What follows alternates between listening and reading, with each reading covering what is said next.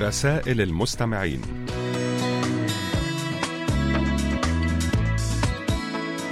معكم هذا الأسبوع يسري صوابي. أهلا بكم أحبائي وأصدقائي في كل مكان، السلام عليكم ورحمة الله وبركاته. هيا نبدأ حلقة جديدة من برنامجكم المحبب رسائل المستمعين. وفي البداية نشكركم أيها الأصدقاء الأعزاء على تعليقاتكم حول الموضوع الذي طرحناه الأسبوع الماضي، وهو هل تؤمن بالحظ؟ وسوف نستعرض خلال هذه الحلقة بعض الردود التي جاءت إلينا على صفحتنا على فيسبوك. اكتبوا لنا أيها الأصدقاء على صفحة القسم العربي على فيسبوك، وأيضا إذا كان لديكم مقترحات بأفكار ترغبون في مناقشتها عبر البرنامج، أرجو منكم إرسالها إلى بريد القسم العربي أو إلى ركن رسائل المستمعين.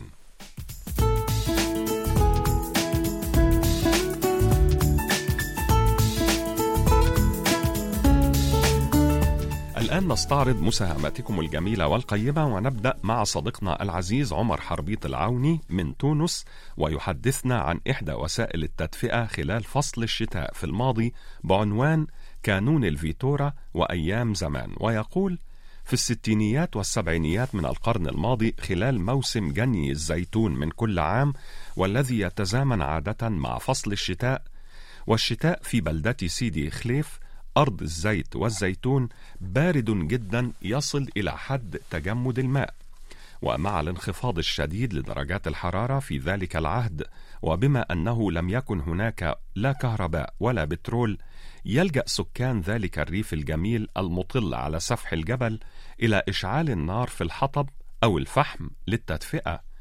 ولكن هناك الكثيرون ونحن منهم من يلتجئ إلى استعمال الفيتورا، والفيتورا كلمة محلية تونسية تعني عجين الزيتون الجاف بعد عصره واستخراج الزيت منه.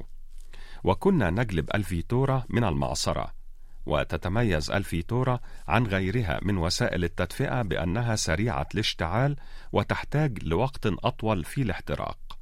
وكان للشتاء أيام زمان طقوسه الرائعة والجميلة، حيث كنا نجلس في كل ليلة من لياليه حول كانون الفيتورا، وتجتمع كل أفراد العائلة في جو أسري تملأه العواطف والألفة والدفء.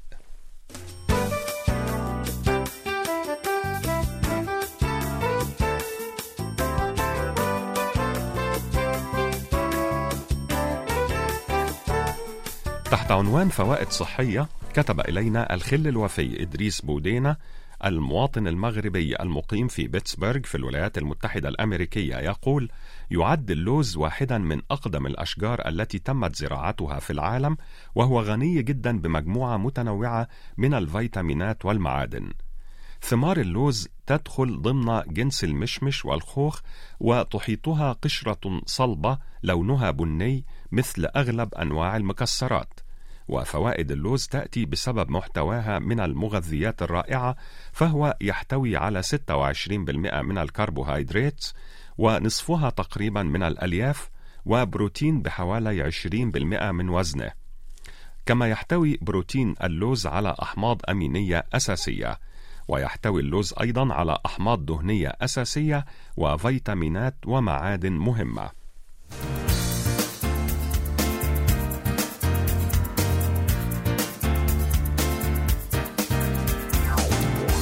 نواصل أحبائي مع صديقنا العزيز محمد السيد عبد الرحيم من مصر، ويقول لنا جميعا: كن فاصلة إذا تعرضت لعائق من عوائق الحياة لكي تستمر الحياة، ولا تكن نقطة تتوقف عند أي مشكلة تصادفك. كن فاصلة تبتسم عندما تكون دموعك على وشك السقوط، ولا تكن نقطة تتوقف وتنهار دموعك معلنا استسلامك. كن فاصلة إذا تعرضت لخيانة صديق، ولا تكن نقطة تتوقف عن بناء الصداقات، فالحياة مستمرة. كن فاصلة إذا رأيت موقفا يجمد قلبك من الحزن، ولا تكن نقطة تتوقف عند هذا الموقف لأنه يمكنك تغييره. وكن فاصلة إذا تعثرت عند بداية ضرب الأمل، ولا تكن نقطة تتوقف ويدب اليأس في نفسك عند أول سقطة. كن فاصلة تعيش متفائلا في حياتك، لا تضعف أمام الأحزان، ولا تكن نقطة تتوقف الحياة عندك في أول أحزانك. كن فاصلة تمضي في حياتك وتتعلم من أخطائك، ولا تكن نقطة تتوقف عند أول خطأ لك، لأن من أخطائك تتعلم.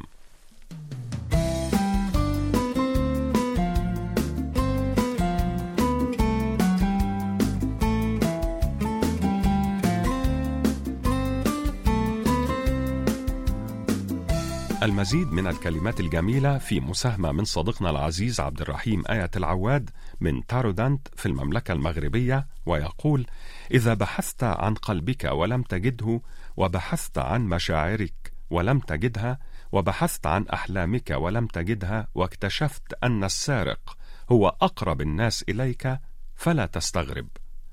إذا استغلوا ثقتك بهم وملأوا ظهرك بخناجر الغدر، وأفقدوك ثقتك بنفسك وبالآخرين، واكتشفت أن الخائن هو أقرب الناس إليك، فلا تستغرب. إذا سقوك الحزن قطرة قطرة، وسرقوا سنواتك لحظة لحظة، ومزقوا أحلامك شريحة شريحة، واكتشفت أن المعذب هو أقرب الناس إليك، فلا تستغرب. لا تندهش مهما خسرت من الأشياء، ومهما اكتشفت من الأشياء، فقدرك أن تعيش في زمن كل ما به ممكن وجائز ومعقول، فلا تمنح قلبك لمن لا يقدر قربك.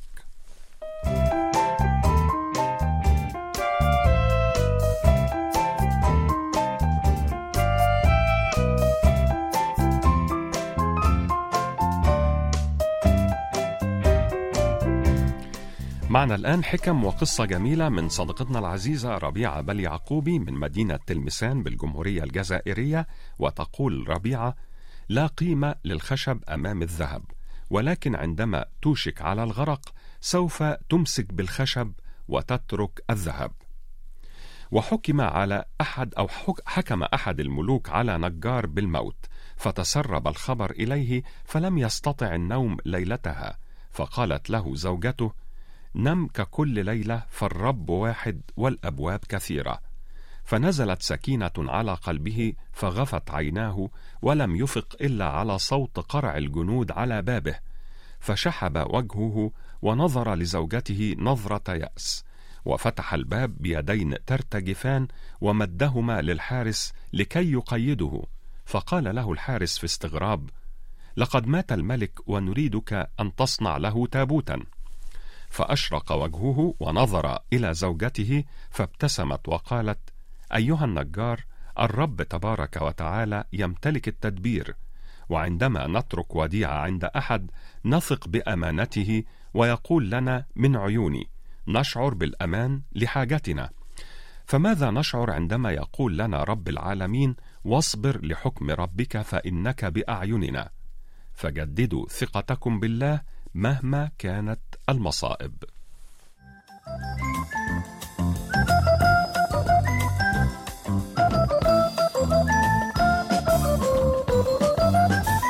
ألف شكر لك يا صديقتنا العزيزة ربيعة بلعقوبي من الجزائر، ونهديك ولكل الأصدقاء الأعزاء هذه الأغنية الكورية اللطيفة بعنوان Life Goes On لفرقة بي تي اس.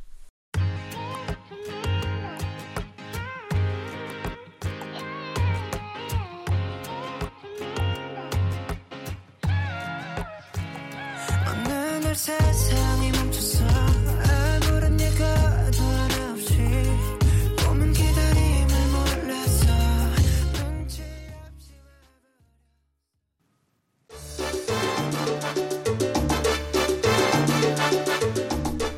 الآن إليكم أحبائي وأصدقائي بعض الردود السريعة عن رسائلكم. أحبائي وأصدقائي، أدعوكم جميعا لإرسال تسجيلاتكم الصوتية التي تحتوي على مساهماتكم ومقترحاتكم وأفكاركم. شكرا يا مستمعنا الوفي بوعلي مؤمن من الكاليتوس بالجزائر على هذه الحكمة: كل شخص له أفكار شخصية، فأغلبها تصبح حقيقة شخصية، ومن لديه مجموعة حقائق فسوف تصبح قناعة شخصية، وهو مقيد ومكبل بها ويرتاح إليها. وشكرا لصديقنا العزيز عبدالله أبوي من السنغال، حيث يقول: هل تعلم أن الأمعاء الدقيقة أطول من الأمعاء الغليظة؟ وهل تعلم أن الحمار يتمكن من رؤية حوافره الأربعة في وقت واحد وبشكل مستمر بسبب وضعية عيناه؟ الشكر موصول لصديقتنا المخلصة أوج شيماء من العاصمة العراقية بغداد على هذه الخواطر اللطيفة. لماذا نطرق الحديد تحت النار؟ لكي نشكله في شكل جميل. لماذا نرمي الخبز في الفرن؟ لكي يطيب وينضج. لماذا نضغط بقوة على الطين في الرحى؟ لكي يتشكل في أشكال جميلة. إذن أنت تتألم لكي تتعلم، وفي المضرة منفعة.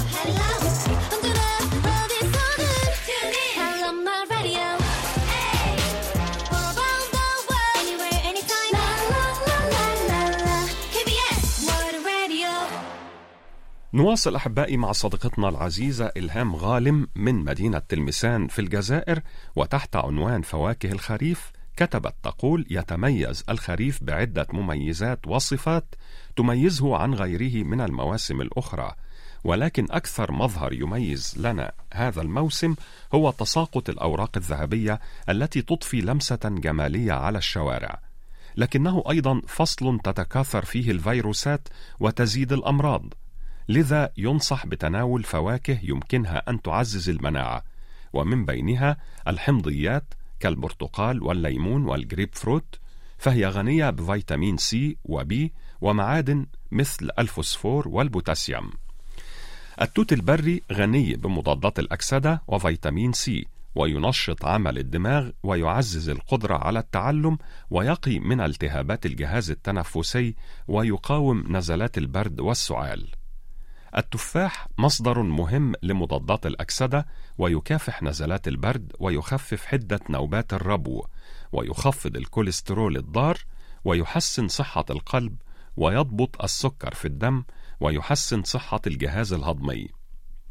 الإجاص أو الكمثرى غنية بالألياف التي تقاوم الإمساك، وفيتامينات بي تو وسي وإي والنحاس والبوتاسيوم، وفيها مضادات أكسدة قوية تقاوم الالتهابات والفيروسات.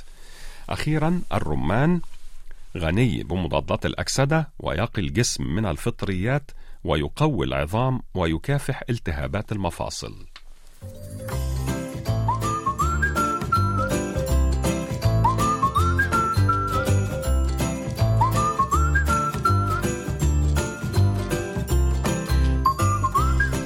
مستمعنا العزيز عبد الإله إزو من مدينة الخميسات بالمملكة المغربية أرسل إلينا هذه الحكم والأقوال: لا يقاس الوفاء بما تراه أمام عينيك، بل بما يحدث وراء ظهرك.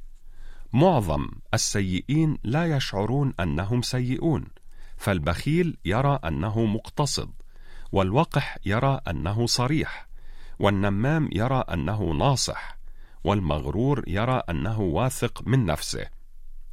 تكمن الشيخوخة في الروح أكثر مما تكمن في الجسد.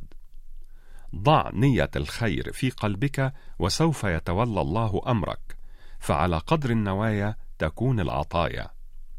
قمة اليأس أن تفقد الأمل في من تحب. أخطاؤنا جزء من إنسانيتنا، والتزام البعض بمظهر المثالية ليس إلا تمثيل متقن، فالكمال ليس من طبيعة البشر. الذي يريد أن ينتصر في الحياة عليه أن ينتصر على نفسه وعلى خوفه وكسله وأنانيته وتردده، وأن ينتصر على نواقصه.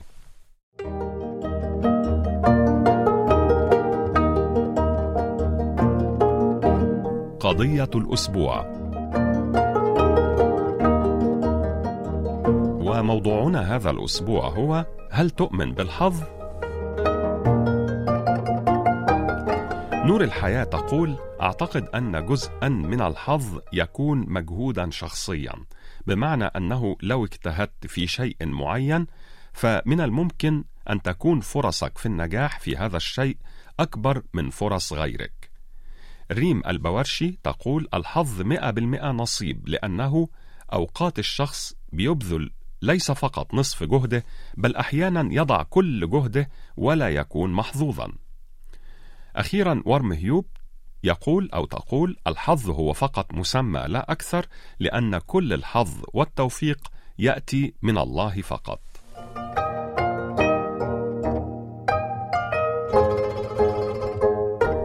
نشكركم أيها الأصدقاء الأعزاء على كل مشاركاتكم القيمة، وننتظر منكم المزيد من المشاركات المفيدة والجميلة، وسوف نواصل معكم بعد قليل.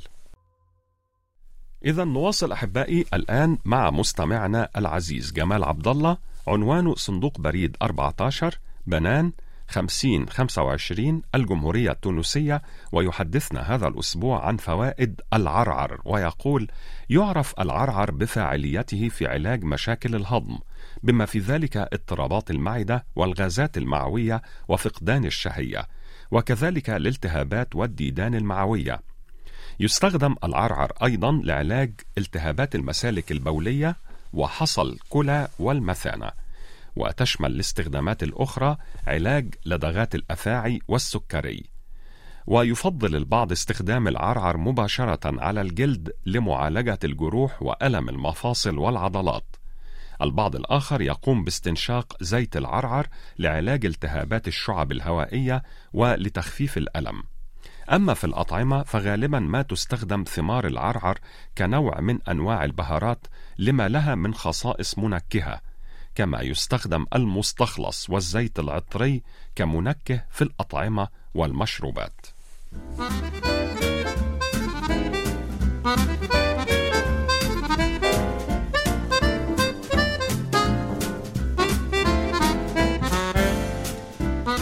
أحبائي وأصدقائي، نختتم حلقة هذا الأسبوع مع مساهمة جميلة من المحب على الدوام علي بن شهرة من مدينة تيارت بالجمهورية الجزائرية، ويقول: حينما تبلغ الستين يجب أن تتغير، وأولى خطوات التغيير أن تترك ما لا يعنيك، وحينما تبلغ الستين أعد توجيه اهتماماتك ومسؤولياتك لنفسك ولمن حولك من أهلك وذويك ومحبيك، فلا وقت لديك للمزيد من الإحباطات والنكران والجحود. وقل للعالم كله: لم يبق لي من نفسي إلا القليل، ولسوف أبتعد عن تتبع الأخبار، فالعالم ورائي الآن ولن ألتفت إليه. وحينما تبلغ الستين حاول ألا تنزعج بالأخبار السيئة، وألا تقحم نفسك في مشاكل الآخرين، وتجنب الدخول في جدال مع أحد، واشتري راحة بالك بالكلمة الطيبة أو ببعض المال. وعليك بالصدقات، فلا رجعة بعد الموت، واجعل من عاداتك أن تهدي أو تكرم من هم أقل منك يسرا، أو من أردت أن تقول له شكرا.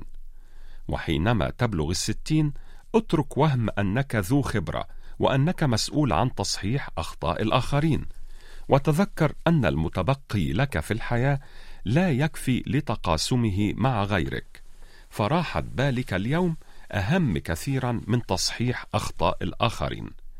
ركز فقط على الجانب المشرق في الناس، وقلل من انتقادهم، ولا تمنح الأولوية للذين يرونك خيارا ثانيا. واعلم أن النهاية تقترب، فأسرع في تعويض ما فاتك من الخيرات، وأصلح ما بينك وبين الله، فما عند الله خير وأبقى.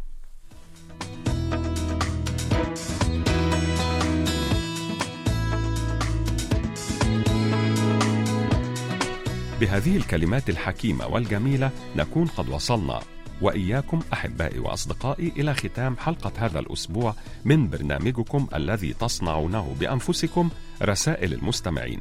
نعدكم أيها الأصدقاء الأعزاء بأن نلتقي بكم في مثل هذا الموعد من الأسبوع القادم إن شاء الله، وحتى ذلك الحين إليكم تحيات مخرجة البرنامج قمر كيم يونغ، وتحياتي يسري صوابي.